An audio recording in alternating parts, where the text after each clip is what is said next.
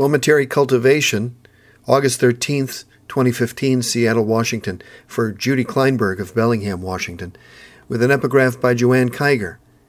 And may I ask, how old is air? And may I better identify the moment in which the poem is revealed? And because I stopped to watch all 20 seconds, visible seconds, of the hummingbird chase over Lucille rooftops, does it make the birds or moment eternal? What's my aim besides the art of living slowly, besides the cultivation of such summer moments?